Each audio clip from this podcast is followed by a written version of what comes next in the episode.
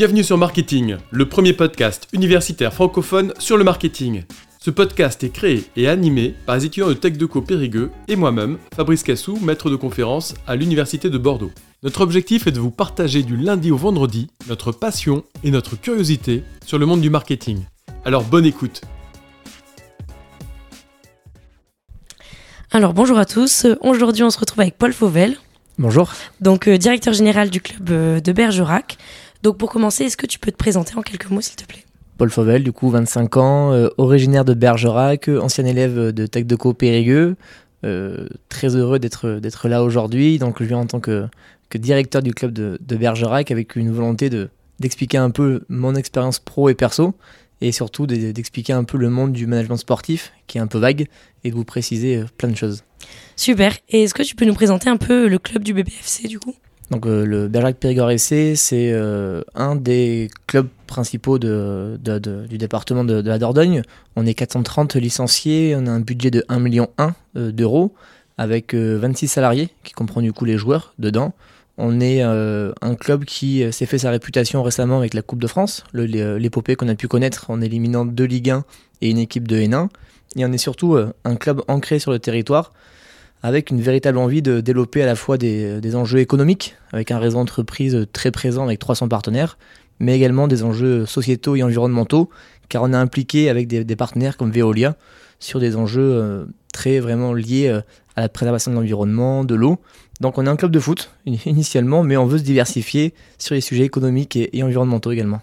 Et euh, justement, par rapport à d'autres clubs de foot, comment le BPFC se différencie par ses valeurs ou ses enjeux, ses, objectifs? Donc nous, on a un club qui est, très familial, notamment euh, parce que euh, le président, du coup, ça reste, ça reste mon père, qu'il a depuis 17 ans, que j'ai rejoint il y a 3 ans, pour essayer de, le seconder de, et de redonner un second souffle à ce projet.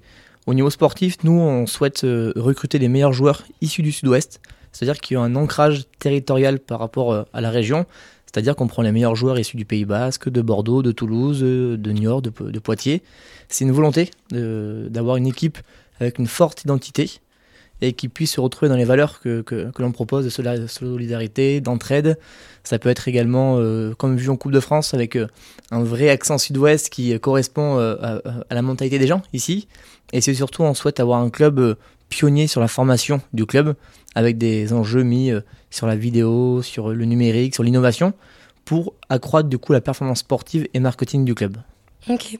Et justement, pour revenir sur, euh, sur la Coupe de France, est-ce que tu peux nous parler de, de votre parcours euh Alors, le parcours de la Coupe de France, du coup, a débuté contre des petits clubs. On a eu un tirage honnêtement assez favorable, car on a rencontré que des clubs de niveau inférieur jusqu'au 32e de finale. Et euh, début décembre, on a, pu, on a eu la chance du coup d'affronter le, le, SMS, qui est un club de Ligue 1, qui était bas de tableau en, Ligue 1, à Bergerac, qu'on a battu au tir au but. Et le fait d'avoir battu en fait cette équipe de Ligue 1, qui était la première fois qu'on battait un club de Ligue 1, on a déjà battu des clubs de Ligue 2, mais jamais Ligue 1, ça a permis d'enclencher on va dire, une dynamique sur notre territoire, parce qu'en plus c'était devant le public, devant les yeux des Bergeracois. Et du coup, on a ensuite enchaîné contre Créteil, qu'on a éliminé pareil au tir au but 5-4 de la même façon que, le FCMS. Et là, du coup, c'est l'embellie parce qu'on a égalé le record du club, qui était d'avoir atteint du coup les huitièmes de finale de la Coupe de France en, 2017. Et là, on a la chance, il nous manquait notre tableau de chasse, un club historique du football français. Et on a la chance du coup d'affronter Saint-Etienne. Donc Saint-Etienne, c'est à la fois c'est un super tirage parce que c'est un monument du football français. Tout le monde connaît, euh, tout le monde connaît Saint-Etienne, nos grands-parents, les jeunes, etc. Tout le monde euh, parle de ça.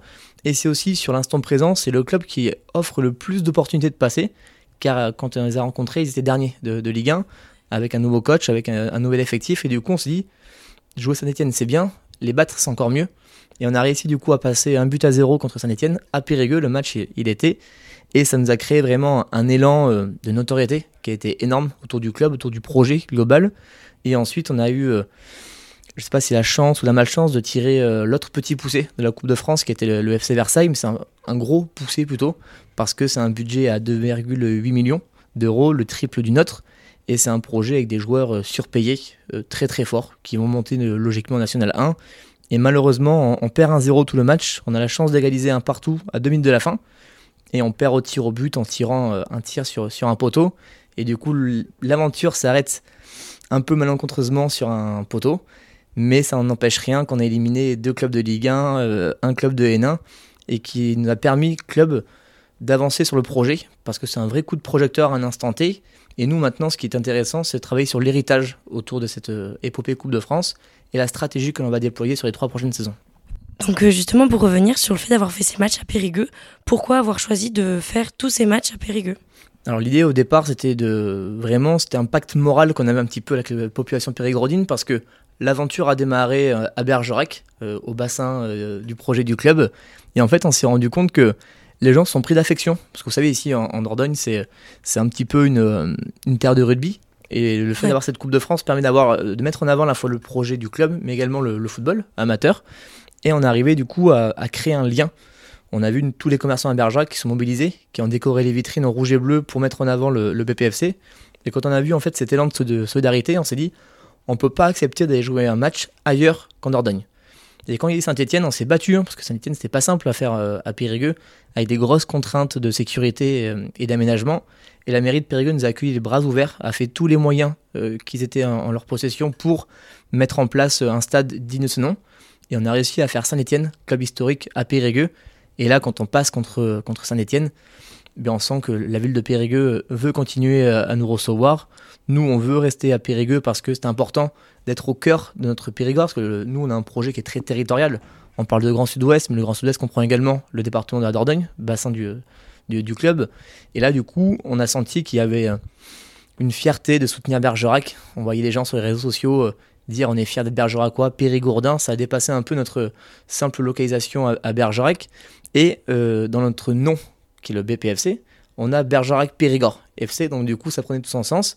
Et quand Versailles, du coup, ne souhaitait pas venir jouer à Périgueux parce que pour eux, c'était pas assez bien, là, nous, on s'est senti agressé, vexé, insulté. C'est pour ça qu'on est monté au créneau et qu'on a tout fait pour jouer à Périgueux et euh, proposer une fête du football en, Périgord et montrer aux Parisiens qui descendaient qu'effectivement, euh, en Dordogne, on pouvait euh, avoir un club de football qui joue bien et avec une, une super ambiance euh, Made Sud-Ouest. Donc voilà, c'était un peu le but de la démarche que de rester en Périgord. Et justement, comment vous avez réussi à motiver euh, euh, les commerçants, les joueurs, les salariés du club, les bénévoles, pour euh, tous être soudés autour de la Coupe de France et de motiver les troupes Il faut savoir que au niveau de la cohésion interne au, club, c'est un travail qui dure deux mois et demi, mais c'est une vraie machine à laver. C'est-à-dire qu'on n'a pas eu de vacances d'hiver, parce que le match contre Créteil était le 2 janvier. Donc on n'est pas parti en vacances, on est resté sur place, on a travaillé à fond, on n'a pas compté nos heures, honnêtement parce que ça demande beaucoup de boulot par rapport à d'habitude, beaucoup de contraintes euh, organisationnelles, c'est-à-dire en sécurité, il y a des, un vrai cahier des charges imposé par la fédération. Les médias nous appellent tout le temps, week-end, soir, etc. On a une grosse pression médiatique qu'il faut gérer parce que n'importe quel mot que l'on peut citer plus haut qu'un autre va être repris dans la presse et peut être servi contre nous au niveau de, l'équipe adverse. Donc euh, ça aussi c'est important à chaque appel de ne pas se tromper dans ce qu'on dit. Il m'est arrivé une mésaventures avec l'équipe où j'avais dit une petite blague sur, Saint-Etienne euh, qui voulait 200 euh, kilos de, glaçons.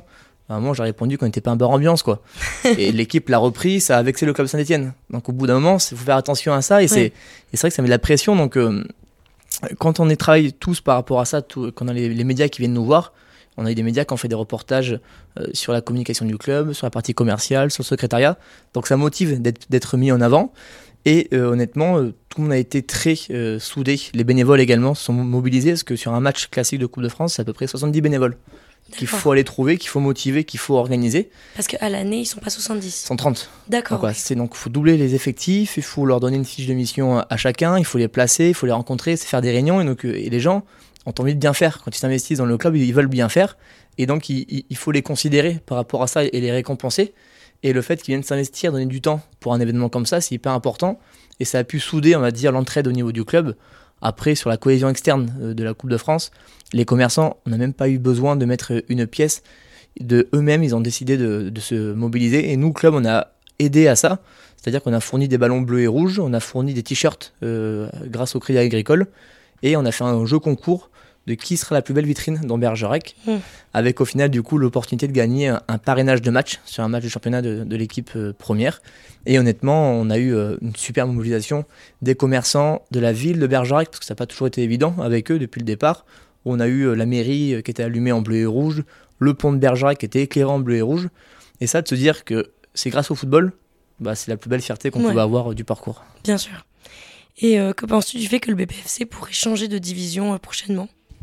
C'était quelque chose, euh, c'est totalement bizarre parce que euh, faut être très clair là-dessus. C'est euh, on change de coach la, saison dernière. On met un jeune coach qui a 33 ans, qui arrive du niveau en dessous, qui n'a jamais connu le niveau N2. C'est la première année où on met le moins de moyens financiers sur l'équipe première en disant mais on va plutôt renforcer après le Covid les jeunes parce que ça nous tient à cœur également, sans forcément dire bon on fait la croix sur, on fait une impasse sur l'équipe première. Et en fait en mettant beaucoup plus de cohérence dans le projet, dans le recrutement très local, très sud-ouest ben, on s'est rendu compte qu'avec des mecs de valeur qui étaient peut-être moins forts techniquement, intrinsèquement, euh, que ceux qu'on avait euh, les saisons précédentes, et encore, ça reste à prouver, et ben, on a réussi à créer une émulation qui draine le club vers le haut. Et là, quand on est deuxième actuellement à un point du premier, qui est Angoulême, qu'on va recevoir fin avril pour une finale, j'espère, qu'on est invaincu depuis le 4 septembre, qu'on n'a pas pris un, on a pris un but contre, contre Versailles, contre Béziers, mais on n'a pas pris un but depuis, euh, depuis fin novembre, je crois, donc on a une vraie solidité défensive et collective euh, on se dit que on a peut-être les moyens d'aller chercher autre chose, mais avant d'aller chercher un niveau footballistique supérieur, il faut qu'on arrive à structurer. Parce que si on monte et que les structures ne suivent pas, ben on est mort, on ne peut pas euh, perdurer. Donc nous, le rôle qu'on a actuellement, la, partie administrative, c'est d'avoir un complexe sportif qui réponde aux critères du championnat N1, d'avoir des féminines qui suivent la montée au niveau euh, de l'équipe garçon, et qu'on ait des jeunes également qui soient capables un jour d'aller intégrer cette équipe première. Si on n'a pas ça, on aurait une équipe première complètement hors sol, qui sera totalement séparée du projet du club.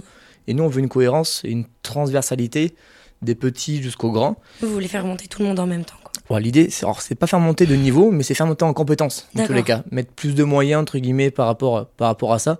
Plus d'éducateurs diplômés, plus de formation, plus d'outils d'analyse vidéo, statistiques. Et ça, c'est ça le vrai projet. Parce que si on fait monter une équipe pour dire on l'a fait monter et que le train ne suit pas, ben, le wagon avance, mais le train ne suit pas derrière. Donc c'est pas le but et effectivement ça nous touche. Et on aimerait être le premier club de Dordogne actuellement de foot euh, à atteindre ce niveau euh, actuellement. Et après voilà, on a une opportunité parce que dans le sud-ouest, il y a une grande diagonale du vide qui part de Bayonne, qui va jusqu'à Limoges, où il n'y a aucun club de foot.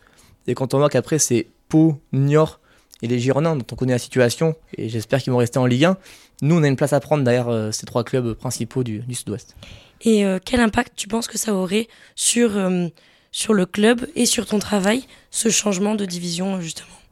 Ah, ça, fait un ça fait rêver parce que quand on sait que c'est diffusé par Canal, qu'on aurait Canal qui viendrait à Bergerac diffuser le match, bah, de suite c'est un coup de projecteur supplémentaire. Au niveau de mon travail personnel, moi ça, ça rajouterait un peu plus de budget par rapport à l'équipe première qu'il y en a actuellement. Il faudrait staffer un peu sur la partie médicale, sur la partie encadrement, sur la partie joueurs, avoir des joueurs, un staff de joueurs plus étoffé, parce qu'on est 18 joueurs pour 16 places au week-end. Mais si on parle à, l'autre bout de la France, il y a des blessures, etc., il faut arriver du coup à, compléter ça. Après, je pense que nous, il faudrait qu'on se, se renforce sur la partie administrative, parce qu'on est un peu léger sur la partie comptabilité, euh, administrative, financière, pure et dure. Il faut qu'on se renforce, qu'on soit plus performant avec des outils.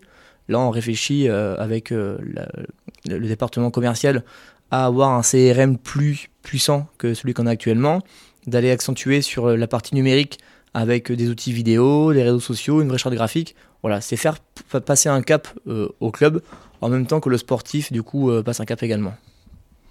Ok, super. Et en toute objectivité, est-ce que tu pourrais me citer euh, des forces et des faiblesses de ton club? On va commencer du coup par les faiblesses plutôt. Euh, la faiblesse, c'est effectivement cette euh, diagonale du vide qui existe dans le football, c'est-à-dire qu'on est sur un territoire qui est très ancré rugby. On a aussi notre faiblesse qui est nos installations sportives, c'est-à-dire qu'on a un centre d'entraînement, des locaux administratifs, un stade de compétition qui ne répondent pas au cahier des charges de fédération d'un club de, notre niveau. Et c'est pour ça que vous n'avez pas pu recevoir euh, les équipes à Bergerac du coup? C'est pour ça qu'on n'a pas pu recevoir les équipes à Bergerac. Et ça, c'est vraiment les deux principales euh, faiblesses que l'on peut identifier. Dans les forces, c'est qu'on sort du coup d'une belle épopée en Coupe de France qui a ramené de l'argent au club, ça on va pas se le cacher. Il y a une partie qui revient aux joueurs parce que c'est des apporteurs d'affaires, entre guillemets, et une partie qui reste au club. Et nous, on a pris l'engagement d'aller réinvestir cet argent parce que je pense qu'il ne faut pas qu'on le garde dans notre bourse et qu'on fasse fructifier sur un compte, un compte bancaire. Il faut qu'on que les gens puissent percevoir le parcours Coupe de France comme quelque chose qui va leur servir plus tard au niveau des jeunes. Et donc nous, on souhaite leur réinvestir cet argent sur une partie sportive, salle de musculation, salle de soins et des locaux administratifs, qui va devenir du coup une vraie force pour le projet du club. Et notre partie, on va le réinvestir sur un coworking et une salle de réunion qui pourrait se transformer en loge au stade de compétition. Donc cette faiblesse qu'on avait identifiée euh, va devenir une force, je pense, avec un projet économique et un business plan qui va être monté par rapport à ça, pour drainer des, nouveaux partenaires, drainer des nouvelles ressources financières. Et ça, c'est une force qui va arriver, j'espère, à, la rentrée. Sinon, après, en, notre force, je pense qu'on on a toujours été précurseur sur l'aspect numérique, au niveau de la visibilité qu'on peut offrir aux joueurs qui nous rejoignent, parce qu'ils sont vus sur les réseaux sociaux, ils sont vus sur la vidéo, ils sont vus dans, les médias. Et je pense qu'on est capable de prendre ces meilleurs jeunes joueurs d'un territoire et de les faire monter et les envoyer après sur des niveaux au-dessus. Ça déjà arrivé récemment euh, par rapport à ça. Et c'est une vraie force que l'on a de faire fructifier ces potentiels très bons joueurs de notre territoire. Donc du coup, si, si, je comprends bien, cet argent va permettre de mettre en place d'autres stratégies, en fait, pour vous permettre d'être plus visible et d'être meilleur d'un point de vue aussi marketing. Ouais. Euh, ok. Bon, bah c'est ça. Donc on va passer un peu sur la communication. Ouais. Donc quelle est, euh, quelle est votre stratégie, du, enfin la stratégie du club d'un point de vue euh, communication? Nous, on est toujours sur le principe de territoire, c'est-à-dire qu'on a basé une charte graphique sur les couleurs du logo de la ville, bleu et rouge, qui sont également les, les, les couleurs, les couleurs du club. On a également euh, une volonté d'ancrer toujours les joueurs sur le territoire. On a fait une campagne d'affichage par rapport à tous nos outils com avec euh, les joueurs qui posent avec le nouveau maillot, avec la statue de Cyrano, euh, en bord de rivière, etc. Donc c'est toujours le territoire qui est toujours mis en avant. Le local. Toujours, le local, le local, le local, rien que le local. Et on a aussi une envie d'être hyper innovant. C'est-à-dire qu'on est un club, on est déjà sur, sur TikTok. C'est pas évident avec tous les clubs et ça marche plutôt pas trop mal parce qu'on fait des vidéos avec 10 000 vues pour l'instant, hein, c'est déjà arrivé. Bien. Donc c'est une vraie volonté, là on travaille notamment sur le sponsoring numérique, c'est-à-dire qu'on souhaite vendre à des partenaires, des entreprises, des vidéos qui pourraient sponsoriser euh, avec euh, TikTok. C'est-à-dire par exemple là on est en train de tourner une vidéo pour Péchalou, les yaourts euh, du Périgord. C'est, ils sont partenaires du coup à la section féminine et en train de tourner une vidéo avec les joueuses qui vont rigoler avec les yaourts et manger, etc. Et ce sera parrainé par Péchalou. Et je pense que ça peut faire le buzz et ça peut activer des nouvelles pistes de, recettes financières. Et ça, c'est vraiment notre volonté d'avoir ce, ce, sponsoring numérique en lien avec la stratégie de com. Et après, récemment, on s'est entouré du coup d'un vidéaste qui est indépendant, qui est de Bergerac pour lancer une web série qui s'appelle Ensemble Bergerac, qui a commencé du coup pendant le parcours de la Coupe de France et qui va se poursuivre également jusqu'à la fin de saison avec des épisodes qui vont tracer en fait l'héritage de la Coupe de France. Comment les jeunes ont perçu ça, euh, comment on va récupérer ça avec les travaux d'investissement qu'on va faire, comment les commerçants et les bénévoles l'ont vécu et c'est une vraie stratégie d'augmenter la qualité de ce qu'on peut proposer euh, à travers de la vidéo et de faire parrainer également par des entreprises parce que ça reste des produits sponsoring euh, à vendre. Et justement, depuis la Coupe de France, donc vous avez mis en place une web série avec l'héritage. Et cette stratégie de communication, comment va-t-elle encore évoluer prochainement et dans les années à venir?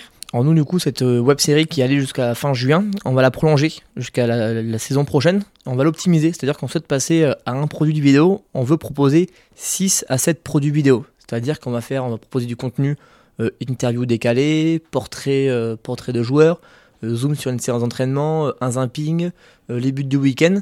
Tous ces produits qui pourront bien sûr être vendus à des entreprises partenaires seront proposés dans l'optimisation de la stratégie. Et également, on veut refondre toute la charte graphique du club avec pareil qu'une entreprise, euh, avec une agence de communication freelance que l'on va prendre par rapport à ça, et d'ancrer, de régénérer un peu, de dire ok, la Coupe de France est finie, la saison, elle est passée, maintenant boum, nouvelle charte graphique, et on va retravailler un peu euh, nos, différents fonds, la police d'écriture, un nouveau souffle. Un nouveau souffle, c'est dire voilà, on va vraiment peut-être l'ancrer comme l'héritage quoi. Et donc c'est faire perdurer ça en mettant plus de moyens sur la communication, parce que on a besoin de réinvestir et de trouver des fonds pour avoir un retour sur investissement et d'arriver à travailler là-dessus et à optimiser la communication du club via le sponsoring numérique. Ok, super. Et tu, donc tu me parlais de TikTok. Et quelle autre plateforme utilisez-vous pour votre communication Des plateformes, des réseaux sociaux euh? donc on est présent sur les réseaux entre guillemets classiques, on est euh, sur Facebook, on a passé les caps là des, des 13 000, des 12 000 euh, personnes je crois, Twitter, Instagram, LinkedIn pour la partie B2B, ouais. TikTok, on a notre chaîne YouTube, et là, on est en pleine réflexion sur euh, Twitch pour lancer une émission euh, d'après-match en live de réaction qui pourrait durer une demi-heure. Avec, euh, quelqu'un qui est engagé ou... C'est ça, exactement. Ça pourrait être à la fois un, journaliste qui présenterait du coup l'émission. On pourrait avoir dessus, après chaque match, des joueurs ou du staff qui viennent donner une réaction, une interview par rapport, par rapport au match. Ça mettrait également en avant les produits vidéo que l'on propose sur les réseaux sociaux en amont du match. Mais également, on pourrait aussi avoir de l'interview d'un partenaire qui vient de présenter sa boîte pendant l'émission. Et ça, c'est euh, une envie de se, de, de se lancer sur Twitch parce que c'est un public qui ne sera pas forcément local, mais plus national. Et l'idée, c'est aussi d'optimiser à travers le local notre, notre empreinte nationale après la Coupe de France et d'être présent et surtout de matcher avec un public assez jeune pour un, renouvellement entre guillemets des populations fans de Bergerac. Ok, mais merci beaucoup. Je vais revenir un tout petit peu en arrière sur les réseaux sociaux. Euh, depuis la Coupe de France, comment a évolué votre communauté sur les réseaux sociaux? Est-ce que tu as des chiffres en tête? Euh? Je sais que sur, euh, sur Instagram, on a explosé les compteurs. On franchement, je crois qu'on est très proche des, des 10 000. Mais il faut savoir qu'on a beaucoup gagné très vite avec la Coupe de France. Et dès qu'on s'est fait éliminer, on a, on a perdu un petit peu quand même. Ah C'est fou, hein. il y a des gens qui, sont venus ponctuellement voir un peu les infos, donc on a, on a perdu un petit peu. juste à titre d'info, la web série qu'on a lancée avec le premier épisode qui est autour de, de Saint-Etienne, on a fait 12 000 vues sur YouTube. Mm. Donc c'est vraiment très bien, honnêtement.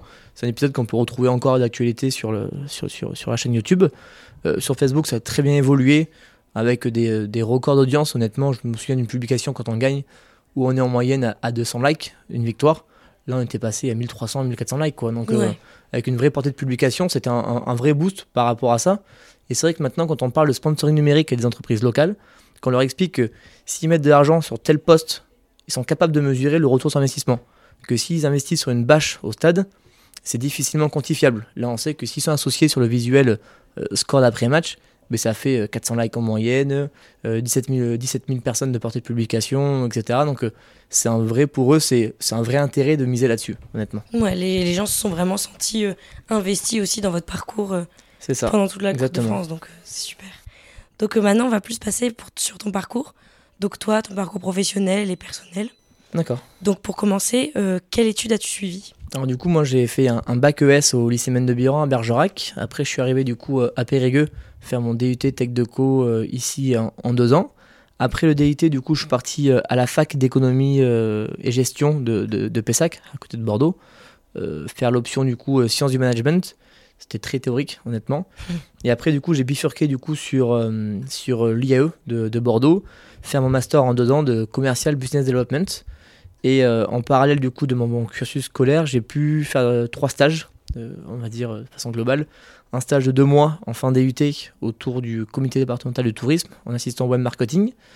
J'ai fait également un stage à l'étranger en master à Madrid au sein du groupe Savencia. Le groupe Savencia, c'est les fromages tartare, Saint-Mauré, etc. Dans le service marketing à Madrid auprès d'une marque espagnole.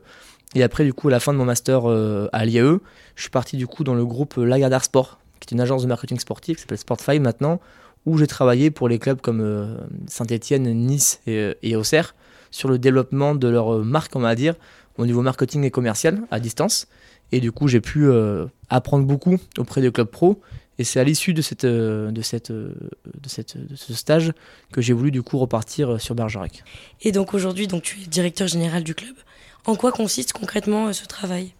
Pour résumer euh, de façon euh, synthétique, j'ai l'habitude de dire que je suis quelqu'un qui met de, l'huile dans les rouages par rapport à un club sportif parce que quand je suis au centre, je suis au centre du projet sportif, je suis au centre du projet commercial, du projet communication, du projet administratif, du projet financier. Et en fait, je, coordonne un peu tout ça. Donc ça fait beaucoup de choses. Souvent on dit ben, on ne peut pas être bon partout, donc j'essaye d'être un peu bon partout, mais c'est pas simple.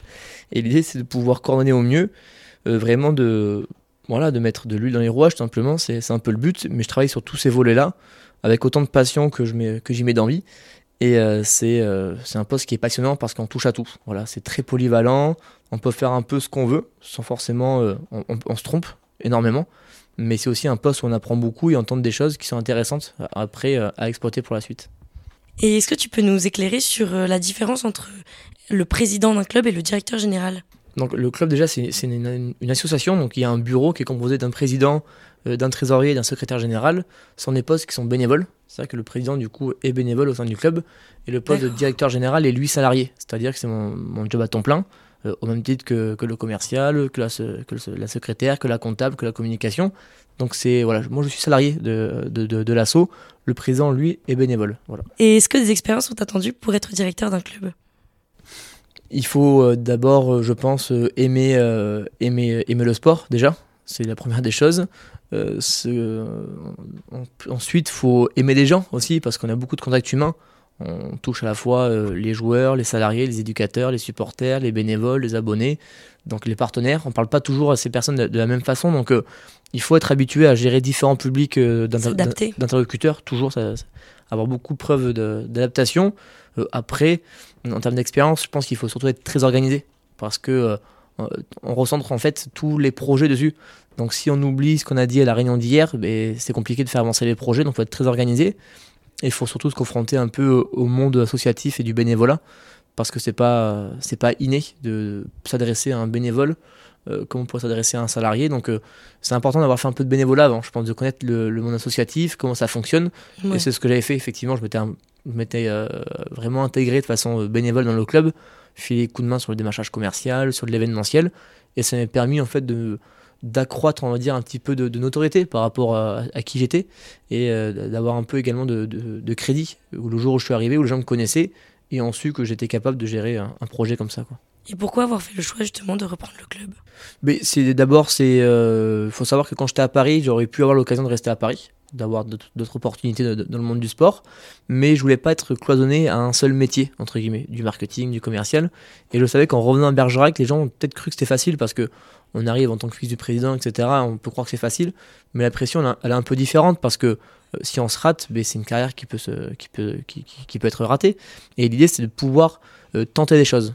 Moi, je voulais échouer à Bergerac, je voulais réussir également, mais je voulais surtout tenter des choses. Et à partir de là, je sais ce qui marche, je sais ce qui marche pas.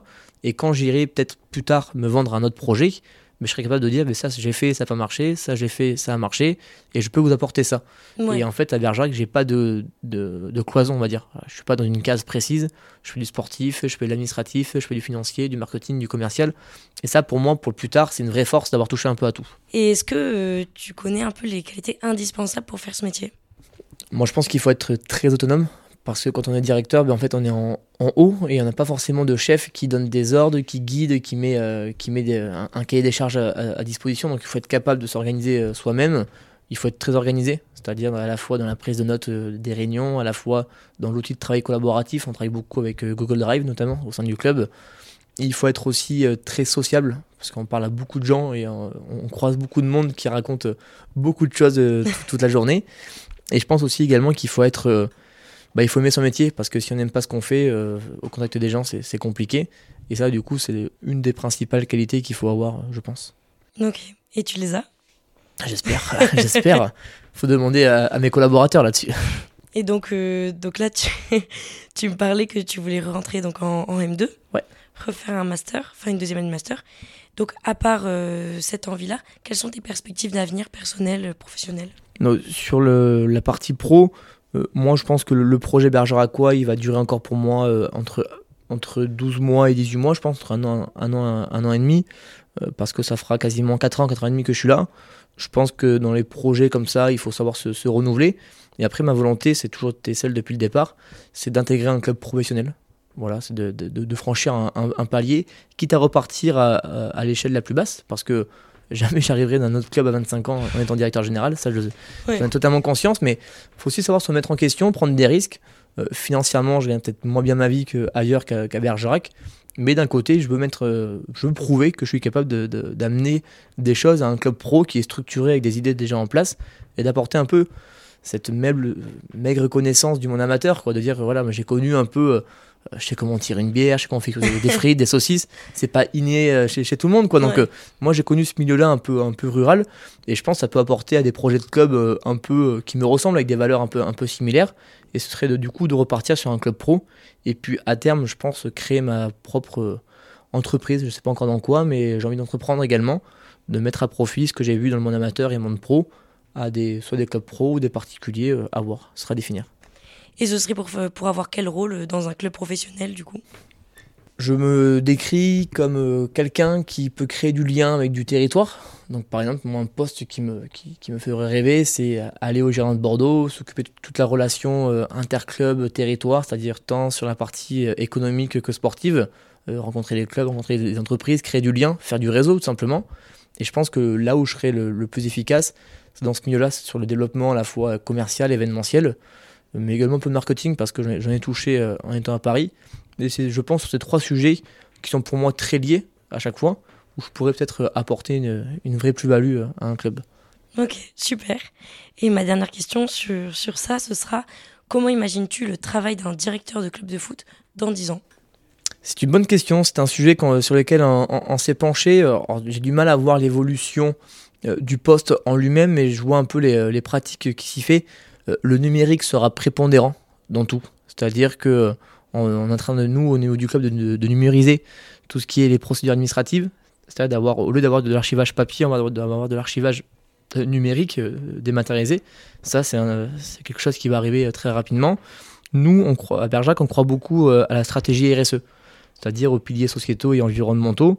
Et je pense que le club de foot devra avoir un rôle là-dessus hyper important euh, parce qu'on en, on en parlait encore récemment, on a 430 licenciés, on n'a certainement pas 430 joueurs qui vont finir professionnels, mais il faut au moins que ceux qui sortent de Bergerac, qu'ils aient appris quelque chose, à la fois sur les valeurs. Euh, si c'est sportif, c'est bien, si c'est sur l'environnement, c'est mieux, si c'est sur l'aspect social, c'est encore mieux. Donc voilà, nous, l'idée, c'est le. Je pense que la, la, philosophie autour des clubs sportifs va évoluer par rapport à ça. Et après, le poste de directeur va devoir s'adapter aussi aux nouvelles mentalités euh, qui, qui, qui, arrivent dans la, dans la société, devoir euh, manager, on va dire, avec, euh, avec toutes les contraintes des nouvelles, technologies, hein, voilà, les réseaux sociaux, etc., s'adapter avec son temps. Mais je pense que ce ne sera pas des contraintes, a toujours des opportunités dans tout, donc euh, ce sera, je pense, challengeant de se remettre en question. Ok. Et justement, je vais revenir sur, sur la politique RSE, tout ça. Comment vous traduisez vos enjeux environnementaux concrètement au quotidien dans le club? Bon, pour donner du coup un exemple assez concret, nous on a signé du coup, euh, on est adhérent de, de l'association Football Écologie France qui nous accompagne par rapport à la structuration de la politique RSE du club. Et on a aussi noué un partenariat avec Veolia, qui est une entreprise très implémentée sur la, stratégie RSE et nous aide par rapport à tout ce qui est préservation de l'eau et de l'environnement. Notamment, un exemple, ils ont financé toutes les gourdes pour les licenciés du club. Donc on a aboli le plastique exagénique à l'entraînement. Ils ont obligation de venir avec la gourde fournie par Veolia. Et également, c'est aussi passé quand on a joué contre les Girondins de Bordeaux cet été en match amical, on a euh, fait une green fan zone, entre guillemets. C'est-à-dire qu'on a une fan zone un peu autour de la RSE, avec euh, le syndicat mixte des déchets qui avait fait un basket tri euh, avec des différents déchets à jeter dans le, dans le bon panier. Veolia était lié sur la préservation de l'eau. On avait des véhicules électriques en exposition et on avait l'assaut Football Écologie France qui était là pour présenter un peu son champ d'action. Donc c'est des choses comme ça que, que l'on met en place. Et là, on aimerait un peu optimiser ça, cette stratégie, autour de l'agriculture, autour de la parité homme-femme, et également autour de l'inclusion sociale à travers le sport via, via le, handicap. Parce qu'on a une section de foot adapté qu'on veut faire monter, on va dire, en, compétences, elle également, et on cherche des partenaires par rapport à ça qui seraient intéressés par rapport à ces enjeux pour nous aider à nous structurer. Donc euh, le message est passé. Bon, ce sont des très beaux projets. Voilà, exactement. Donc euh, pour finir, est-ce que tu aurais des conseils à donner aux étudiants qui nous écoutent? Souvent j'ai tendance à dire qu'il faut s'impliquer dans les projets tutorés que, vous avez parce que c'est des véritables expériences que, vous vivez et c'est surtout des expériences qui sont valorisables sur un CV au tout début de votre carrière pour trouver des stages. Sachez que chaque, stage va vous aider à vous ouvrir d'autres portes pour d'autres expériences. Donc il faut vraiment euh, s'intégrer là-dedans et, être le plus performant possible. Et surtout, ce que vous allez faire, c'est faire du réseau. Parce qu'on se rend compte qu'en fait, euh, euh, à l'heure actuelle, c'est beaucoup de bouche à oreille sur ce qui se passe.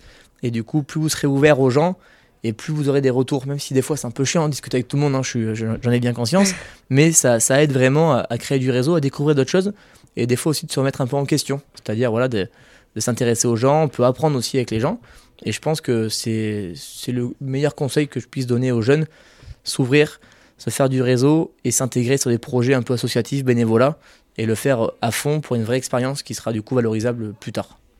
Ok, bon, on va prendre ça en compte. Très bien, super. Est-ce que tu as des, recommandations euh, d'expérience, de lecture, de stage euh, qui pourraient, euh, par exemple dans le milieu du marketing, aider les étudiants à s'en faire une idée plus concrète? Je vais plutôt élargir, moi, enfin resserrer, pardon, au niveau du management sportif, plutôt parce que c'est mon milieu. moi, j'ai pris le parti pris de partir en stage plutôt sur une agence de marketing plutôt qu'un club.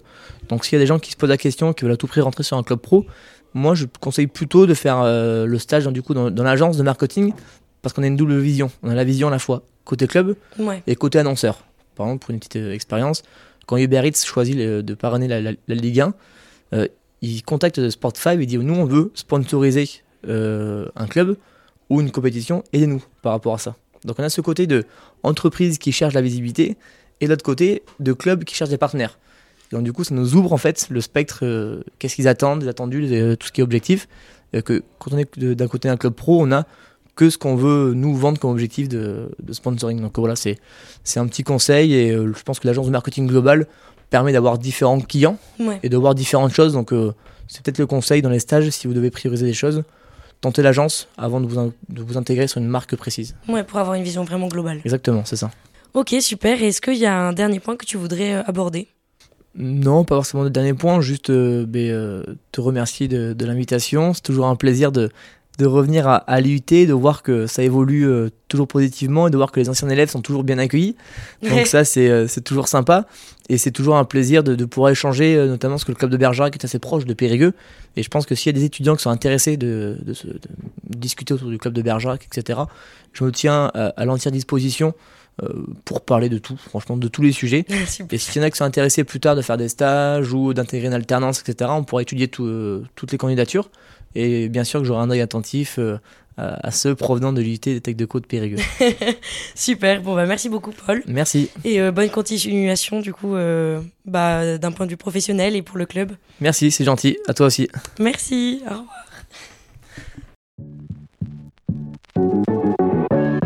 Merci à tous d'avoir suivi cet épisode. Vous pouvez nous aider dans notre démarche en vous abonnant à notre podcast et en laissant un commentaire. Merci pour votre soutien et votre écoute et à très bientôt sur Marketing, le podcast universitaire pour tous les cueils du marketing.